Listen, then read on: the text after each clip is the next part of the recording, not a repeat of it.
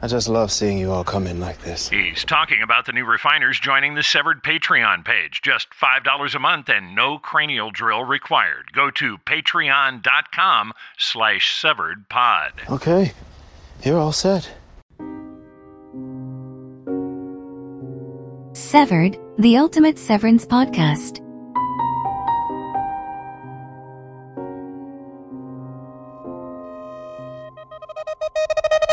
Hey there, Refiner. I am so glad your Audi just cannot stay away. You've once again found yourself listening to Severed, the ultimate severance podcast. I'm your host, Alan S. There hasn't been a new episode of Severance since the spring of 2022, and we probably won't be seeing Season 2 until well into 2024. Since there are no new files coming from upstairs for us to discuss, here on the Severed floor, we've been using our free time to look into those things that inspired and guided Dan Erickson as he was creating Severance. I've been calling it the Severed Origin Series, and hey, it's better than constantly searching for another series that's going to scratch your severance itch. They just aren't out there. If you've been with me up to this point, you know Dan has listed a number of movies as guideposts for his creativity. That's why we've taken in-depth looks at Brazil, The Matrix, and Office Space. Dan has also mentioned some oddball inspirations, like the Sizzler corporate video, which we did a breakdown on back in August. For today's Origins episode, I'm wanting to take a look at a couple more of those oddball sources of inspiration Dan has mentioned. The first is an internet urban legend or creepypasta called The Backrooms. The aesthetic of The Backrooms is visible all over Severance. The other place where I think we should shine a light is in the world of computer gaming, in particular a game called The Stanley Parable. Dan has mentioned it as both an aesthetic inspiration, but also one that provided a unique take on storytelling. We've got two short but interesting files to have a look at today, Refiners. Let's kick things off with a deep dive into The Backrooms. This one requires some background, some explanation, and some understanding, unless, of course, you're already into internet creepypasta. If you're asking creepy what, then we're starting on the same page. I was asking the same thing about 10 days ago. Then I started digging into this unusual source of severance inspiration. Those of you already familiar with this stuff, apologies. For the rest of us, we have to start with the basics. For instance, what exactly is a creepypasta? Well, it's a word that was created on the sometimes shady internet forum and image board called 4chan. It's based on the earlier term copypasta, which was also created on 4chan. Copypasta is a post made up of copied and pasted text. A copypasta post feels a little disjointed and often has some questionable sourcing. A creepypasta is the same disjointed, not sure where it came from kind of post, only they have a decidedly scary feel to them. The term creepypasta first appeared on 4chan in about 2006. It was a mashup of the word creepy and the previously created term copypasta. According to sociologists who study our behavior on the internet, these creepypastas are the internet's version of legends. Instead of telling these tales around a campfire, we're spinning spooky yarns in subreddits and 4chan threads with words, pictures, and videos. Before they even had a name, many creepypastas were being told through a very basic media, the text of chain emails. One of the earliest stories ever posted as an internet legend was the tale of Ted the Caver. It first appeared on the blog site Angelfire in about 2001. The Ted saga was written in the first person by a guy named Ted who was exploring an ever more disturbing and scary cave system. Ted's story was a full-blown written legend. Many creepypastas are now launched by simply posting a picture. There might be a question or some very slight explanation included. The best creepypastas inspire other users to add to the story. Popular creepypastas in the 4chan X thread touch on the paranormal. They include weird images trapped by CCTV, ghostly apparitions in the backgrounds of pictures, and sometimes places that just feel a little off. This last type of picture was the inspiration for the Backrooms creepypasta that made such an impression on Dan Erickson. The mythology of the Backrooms is a relatively recent creation. The very first Backrooms post went up on May 12th of 2019 in the 4chan X thread. An anonymous user was asking others to post disquieting images that just feel off.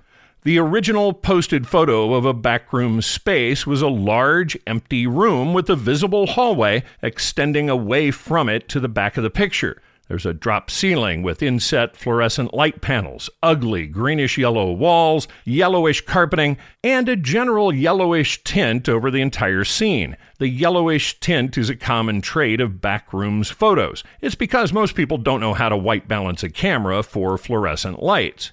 Backroom spaces also never reveal access to the outside. There are no windows or outside doors in the backrooms. Sound familiar, Refiners?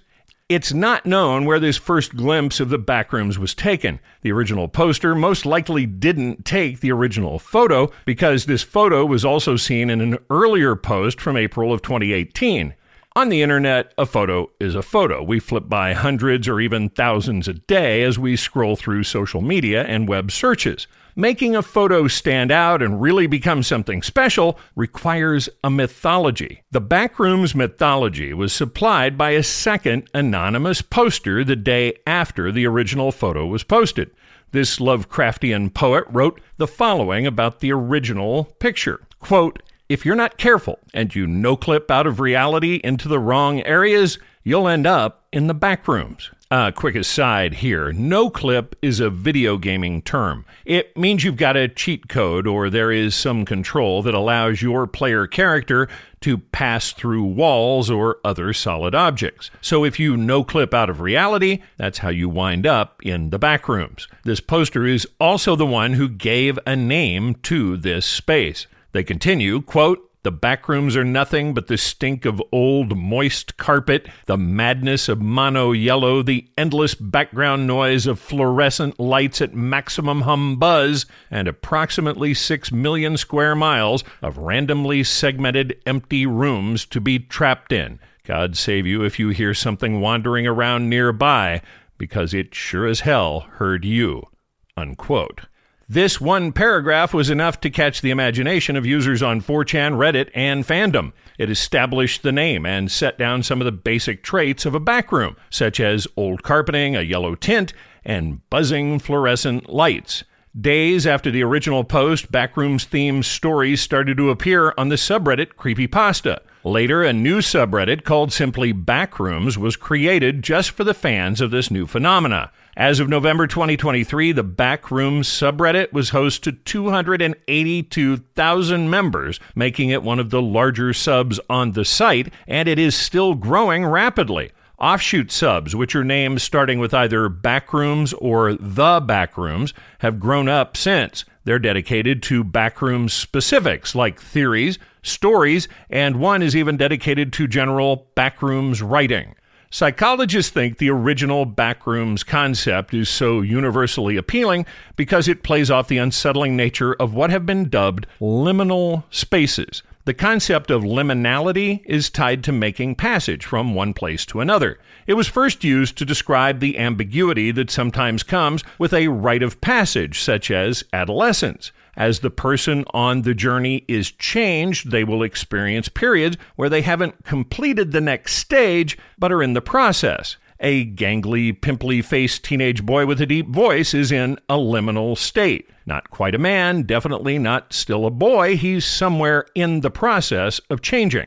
Being stuck in this metaphorical passage of change is considered a state of liminal existence. Being in a liminal state can be unsettling. It causes anxiety. You usually want to get through the liminal space and onto the next thing. The Backrooms is so unsettling and creepy because it is trapping users in literal liminal passageways. The Journal of Environmental Psychology has identified empty passageways, long hallways, or other eerie physical places as having this liminal quality. It's the uncanny valley of architecture marked by physical spaces that are somehow not exactly right. Sometimes a normally busy space, like the hallways of a high school, could become a liminal space after hours in low light. The weirdness comes from the juxtaposition of this normally very busy space with the eeriness of it being empty and quiet. Liminal space imagery has this feeling of the in-between, getting from one place to another. Stairwells, corridors, hotels, even roads can have a liminal quality, especially if they are devoid of people. Long back hallways in abandoned shopping malls are a perfect example of a liminal space. Physical spaces that appear familiar but are rendered eerie due to a lack of people can elicit responses of liminal unease among viewers. Fan support for The Backrooms expanded onto Twitter and TikTok, where videos were posted. Fan wikis were created on Fandom and Wikidot, all adding to the lore of The Backrooms. There is a ton of Backrooms content out there. The Backrooms concept was fueled by some very creative and a few thoroughly freaked out social media posts. People wrote stories reporting on their adventures in the Backrooms. More photos of backroom spaces were posted. Backrooms were discovered in cities all over the world. Entities, malevolent creatures, and unexplained phenomena would sometimes pop up in the Backrooms, but these were rare and pretty isolated. The Backrooms projects its unsettlingly creepy vibe primarily because it's empty. The most common posts are always of more and more backroom spaces, all with that yellowish tint and a feeling that something is off. The gaming website Kotaku has cited this crowdsourced collaborative aspect of the legend and the fact that there is no overt horror for the huge success of the Backrooms creepypasta. The lore of the Backrooms grew, much like a Dungeons & Dragons dungeon being created by thousands of dungeon masters. They posted stories, they came up with backstories, mythos, and creatures which might exist around the next gloomy corner. Every room was potentially a new world, an entirely new environment, but all with the same dingy carpet and yellow tinge. Scrolling through any of the Backrooms threads, it's easy to see how Dan Erickson was cribbing ideas for the severed floor. The pictures are stark, empty, weird, and almost always very, very corporate. Mark's first walk through the maze of hallways to get to MDR could have been the start of a Backrooms adventure. Even though the Backrooms concept was limitless, users decided they needed even more places to get lost in the Backrooms. The original level, created by the first post from 2019, was dubbed Level Zero. It was the one with long, carpeted, fluorescent-lit, dingy hallways, all with a yellow tint. It was decided by certain fans who must not have liked yellow that other levels might exist either next to or on top of the original Backrooms areas. Level 1 was added to the mythos as a level with industrial architecture instead of the doomed and dirty office look. Then Level 2 was added to the mix. Level 2 is denoted by long, darkly lit service tunnels. The levels concept has exploded. Users are now stacking their own unique levels on the pile. I recently saw a video clip labeled by the poster as Level 232. It was a panning shot looking back and forth down an endless and empty grocery store aisle. The mythos behind the Backrooms is nothing new in the worlds of either sci-fi or horror. When reporting on the phenomenon, PC Gamer compared the various levels created for the Backrooms to H.P. Lovecraft's lost city of R'lyeh. The Adjustment Bureau from Philip K. Dick also utilizes Backrooms and hidden spaces to move around within reality. Why would empty office spaces, especially hallways, be scary? Tama Leaver, who is a professor of internet studies at Curtin University in Australia, believes the fear stems from our brains interpreting what's not shown. The horror comes from the feeling of wrongness that permeates each space. These aren't places you would want to stay. By their very nature, they aren't places designed for anyone to stay in them. They are passageways to other places. This sense of needing to move through the place you're in is part of the weird pull of the Backrooms. The spread of the original creepypasta was so quick and it got so huge, some users decided they preferred Coke Classic instead of these newer flavors of the Backrooms. In January of 2022, Reddit user LitheBeep created the subreddit True Backrooms. This subreddit was focused only on the original Level Zero of the Backrooms. As of this recording, there are just under 20,000 users in the True Backrooms sub. As mentioned, Backrooms, just the compound word alone, is the largest subreddit devoted to this topic with nearly 300,000 users. For every huge subreddit, there are always a few copycats out there. You could also join nearly 66,000 users in a sub called The Backrooms, all one word. These folks are also creating and expanding the Backrooms mythos. Other subs like Backrooms Memes, The Backrooms Game, and The Backrooms Simulator have grown up to support other aspects of the Backrooms phenomenon. And yes, there are several Backrooms video games out there.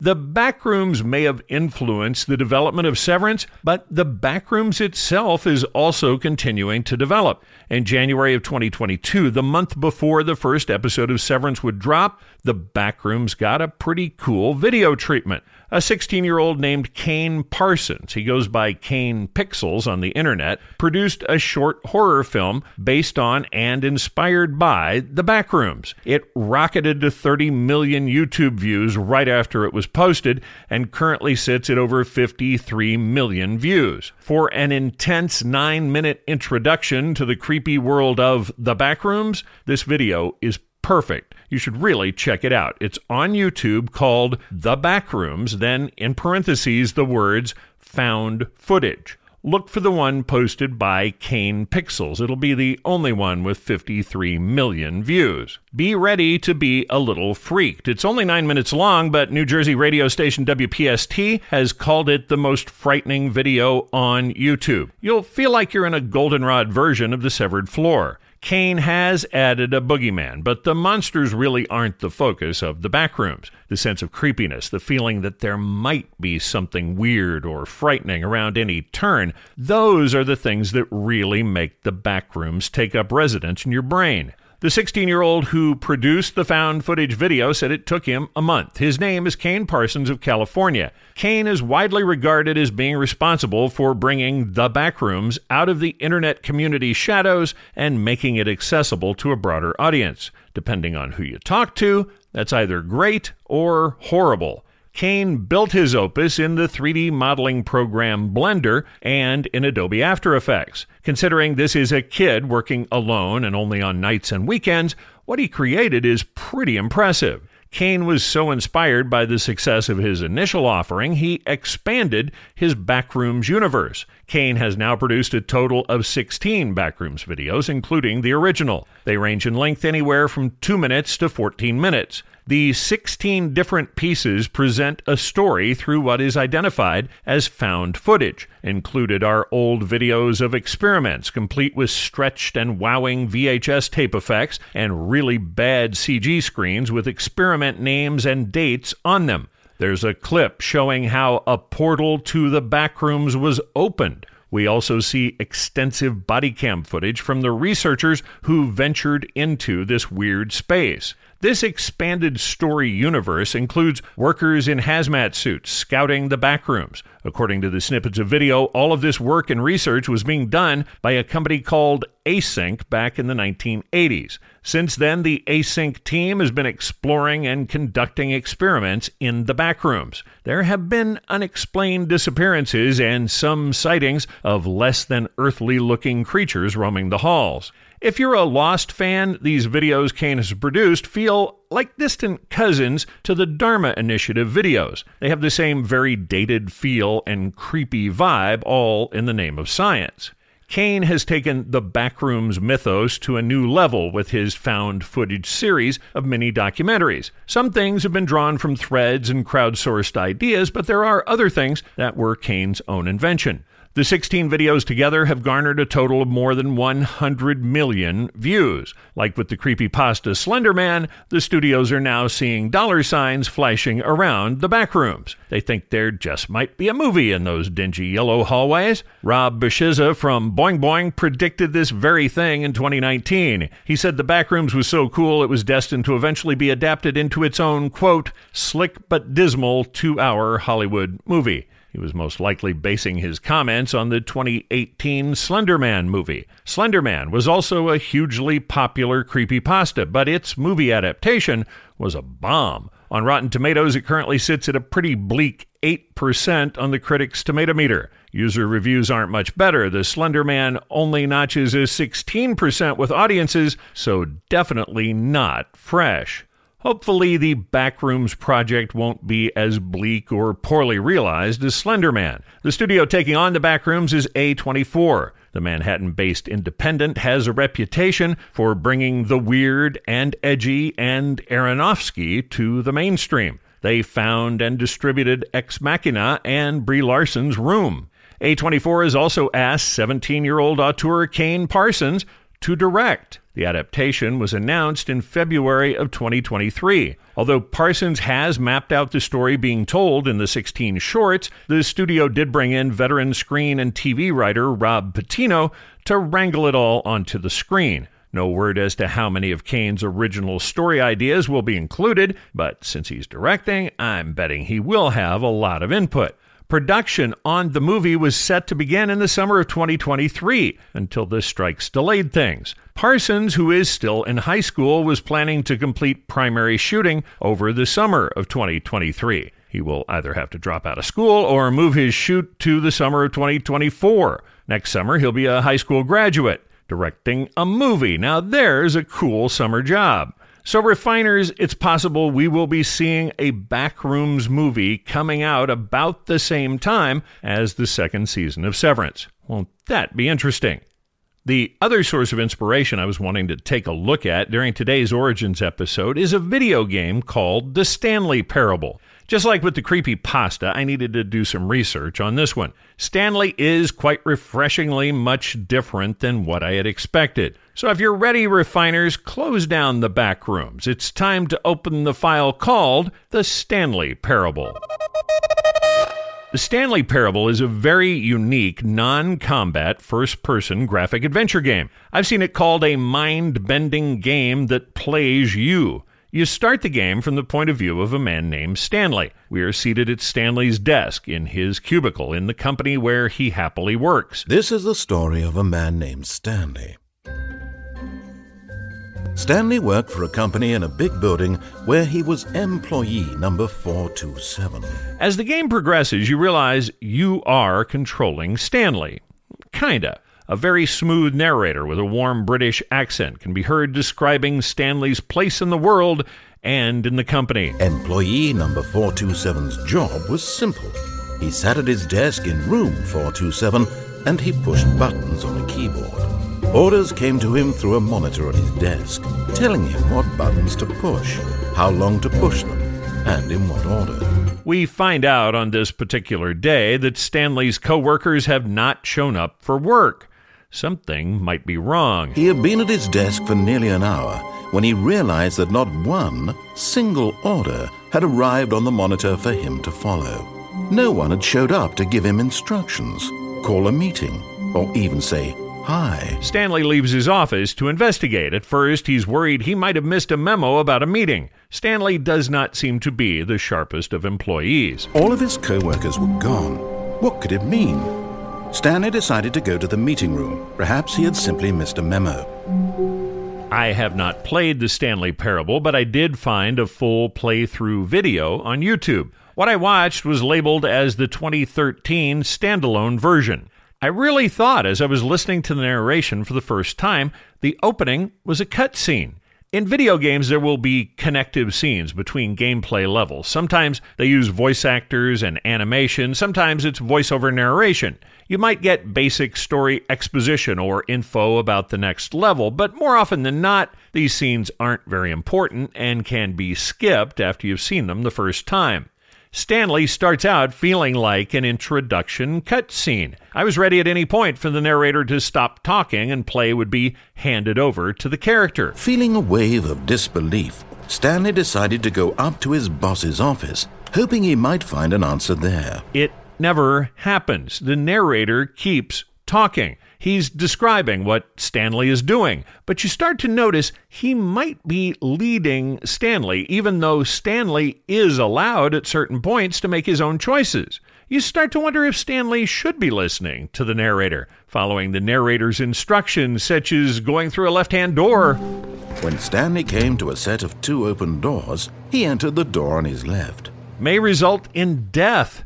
Once you die, you reset and start over again in Stanley's office. You always start over. There's even a load screen that says the end is never, over and over. The narration begins again. You know where you're going, so you can speed up Stanley's movements. The narration speeds up with you. When you get to the space with the two doors, you can choose to go through the right-hand door, but the narrator won't like it. This was not the correct way to the meeting room, and Stanley knew it perfectly well. Perhaps he wanted to stop by the employee lounge first, just to admire it. The unique aspect of Stanley is this interaction with the narrator. The narrator is playing against the usual video game tropes of repeated cutscenes. This guy reacts to what you're doing during gameplay. He makes snarky comments. He talks directly to you as the character of Stanley. Look, Stanley, I think perhaps we've gotten off on the wrong foot here. I'm not your enemy, really, I'm not. I realize that investing your trust in someone else can be difficult, but the fact is that the story has been about nothing but you all this time. Eventually, the game and the narrator start to mess with you. Although we've been to the room several times where we see the left and right-hand doors, you may get to one playthrough where suddenly there aren't any doors. There's a room with a red or blue door choice. The narrator tells Stanley to go through the red door. Later, after getting stuck in an endless loop because of this choice, the narrator and the animation will work hard to hide the blue door option from you as the player. The blue door winds up on another wall. The red door, which has killed you before, is now surrounded by poorly drawn arrows pointing to it as the way. There's a madcap comic air about the entire thing. This is fostered and maintained by the excellent work of narrator Kevin Brighting. Stanley is quite a boring fellow. He has a job that demands nothing of him, and every button that he pushes is a reminder of the inconsequential nature of his existence. Brighting is a British actor who was discovered through a submission to the game's creator, David Reedon. Reedon and William Pugh designed and wrote the game. Reedon said he wanted to create a game where the player had to stop and consider what if at various points. The player has the option to go against the suggestions of the narration, and the narration responds. Reedon said it was the kind of game he would want to play, and he was curious about putting players up against this very non-traditional narrator. Now he's going home. Now he's coming back to work. One might even feel sorry for him, except that he's chosen this life. The game was built on the seed of one question. What would happen if you, as the player, could disobey the narrator? Reedon said his design document for the game was, quote, mess with the player's head in every way possible, throwing them off guard or pretending there's an answer and then whisking it away from in front of them. So, yeah, he's a pretty fiendish guy. Reedon has enlisted Bright to do the narration for all versions of Stanley. Although narration is a tiny fraction of the work that goes into a game like this, Reedon said he credits Bright with fully 50% of the popularity of Stanley. It's his light and breezy nudge-nudge wink-wink style that keeps you invested as a player. In his mind, he can go on fantastic adventures. From behind his desk, Stanley dreamed of wild expeditions into the unknown, fantastic discoveries of new lands. It was wonderful. Stanley plays like a choose-your-own-adventure game on steroids with a philosophical twist. Much of it feels like the very experimental Bandersnatch episode of Black Mirror, where you were able to choose the direction of the narrative using controls made available through Netflix. There have also been some DVD-based games with menu-driven options that create this same sense of changing up the direction of the storytelling. Allowing Stanley to choose doors or select between different button combos creates this same sense of directing the narrative. Stanley also likes to play around with topics of fate and predestination. The narrator is constantly questioning Stanley's choices, not just in the game, but in life. The Stanley Parable tells us that maybe you'll find a way to an ending, but it's also possible that no matter what you choose, you'll always end up in the same place.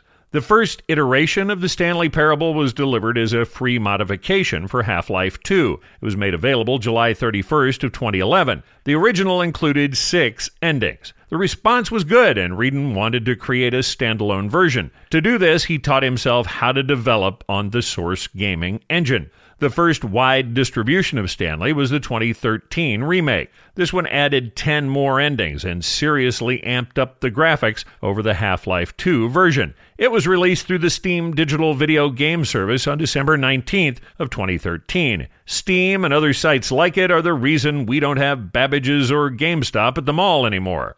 An ultra deluxe upgrade, which added a huge amount of additional content and endings, was announced in 2018 for a 2019 release. Technical delays combined with pandemic delays moved this release off to April 27th of 2022. April 27th is a nod to Stanley's employee number 427. Stanley contains a lot of the feel of Severance. The endless empty hallways are a given. Finding unique or unexpected things in different rooms is also a hallmark of Stanley. He doesn't find any baby goats, but he easily could have. Stanley also touches on the topics of being satisfied with what you do for work and why you've chosen your particular job. The idea of an unseen other directing what you do is a topic being explored in Severance. The unseen other is the narrator in Stanley. In Severance, this feeling of control from elsewhere becomes either from Keir or your Audi or even your management when you are on the severed floor. As in Innie, you don't have a lot of control over your own life and movements, and Innie's life is a lot like Stanley's. There's even a scene in The Stanley Parable where Stanley is directed to push certain buttons based on screen prompts. The buttons don't react as he's told they will, but he keeps pushing. You realize he has no idea why he's doing it. At one point, the narrator says to not push the next button. But he won't listen to me. He won't stop. Here, watch this. Stanley, the next time the screen asks you to push a button, do not do it. You find out that if you don't, there's no way to advance the story. You, as Stanley, are ultimately forced to push the button. Sound a bit like refining those numbers in MDR? I think there's a strong correlation. On the severed floor, it's easy to be a Stanley unless you choose to go against the rules and directives. We've seen our Ennies take steps to go against the unseen narrator and try to change their fate throughout Season 1 of Severance. What they're doing is a lot more dire and dangerous than Stanley's repeated attempts at escape, but the path to freedom does wind up being about the same. Definitely check out Stanley in some version. It won't take long for you to see how Severance and Stanley share a lot of the same DNA. You can play Stanley pretty easily on a Windows or Mac desktop or laptop, and the new Ultra version is supposed to be available on the major gaming consoles. If you don't want to commit to buying a game, at least check the playthroughs on YouTube. It only takes 5 minutes to get the gist of it, but beware, you'll probably wind up staying an hour because you want to see what happens and what happens next. I have one more topic before we call it a day, Refiner. This one concerns me personally. I realize I've never discussed my Audi life, but I am a recently retired small business owner. I ran my own advertising and marketing shop for 25 years, and I was closed down by the pandemic. Before that, I spent 11 years in an advertising agency, and before that, I spent 7 years in radio. I started in radio at age 15. Throughout my life, I've been involved with creative development, audio production, and performance. It's not a big leap to go from a career like that to podcasting as a retirement hobby. I do this for fun. My wife paints and does needlepoint. I produce podcasts. I love the writing, the research, the editing. I can easily spend 50 or 60 hours writing and producing a single hour of the podcast. Yes, it's a lot of work, but for me, it is also a lot of fun. The thing is, I don't know if you've noticed, but I chose about the worst possible economic window to retire in. Between the stagnating stock market and inflation significantly shrinking my retirement nest egg, I've made a decision. I'd like to make my retirement hobby into my retirement side hustle. This is in response to many of you who have asked me, why aren't you making any money off this? Okay, let's give it a try. I've started a Patreon for Severed, the Ultimate Severance Podcast. You can find my page at patreon.com/SeveredPod. That's patreon.com/SeveredPod. If you want to make a note of it for your Audi, I'll shut off the code detectors for today. Any support is greatly appreciated. If you've enjoyed the podcast, think of it as an audiobook. If you'd pay $20 for it on Audible, make a $20 payment on Patreon. Or if you want to help me keep the servers humming, sign up for $5 a month. I'm not sure what kind of extras will be in store for Patreon subscribers. I know we're going to do something. I might leave a lot of that up to you as subscribers. Guaranteed, we will be talking a lot about Severance as a group.